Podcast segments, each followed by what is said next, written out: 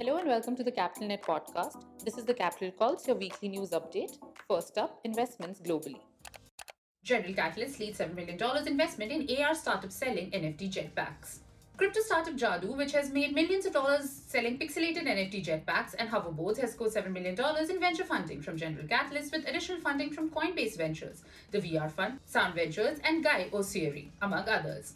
Brazil's Olist gets its horn with a new $186 million funding round. Olist, a Brazilian e-commerce marketplace integrator, confirmed that it is now valued at $1.5 billion after securing $186 million in a Series E funding round led by Wellington Management.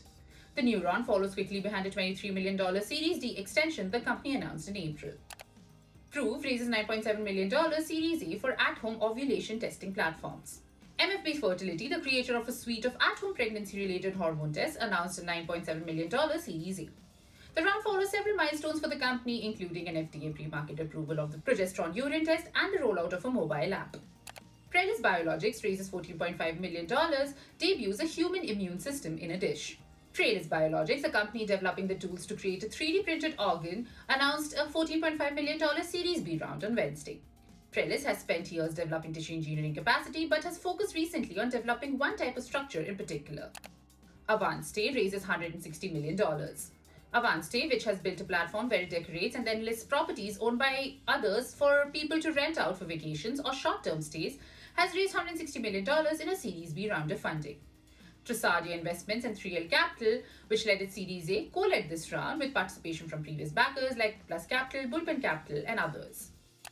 Voly raises $30 million led by Sequoia to deliver instant groceries in Australia.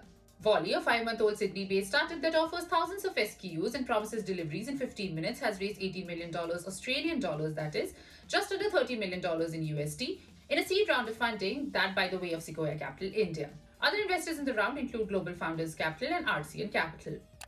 Quo.com raises $7.2 million, led by SignalFire. Co is a relatively new startup with what it claims is a fresh approach towards home ownership. It has now raised $7.2 million in a seed round led by SignalFire, with participation from Justin Mateen and current investors Soma Capital, Global Founders Capital, and others. Moving on to mergers and acquisitions, SQream acquires no-code data platform Panoply. SQream, a well-funded Israel-based data analytics platform, announced that it has acquired no-code data platform Panoply in an effort to expand its cloud services.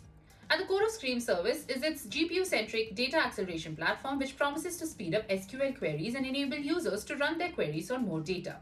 Panoply, on the other hand, offers its users a no-code data integration platform with support of for over 300 different sources.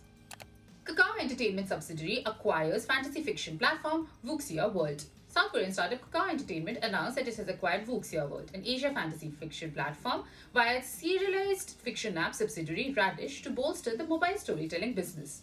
The transaction size is $37.5 million. Wuxia World, which has now grown through word of mouth, claimed it is now the largest English language Asia fantasy platform in US in terms of the number of users. That's it from Capital Calls Global. Tune in next week for more such weekly updates.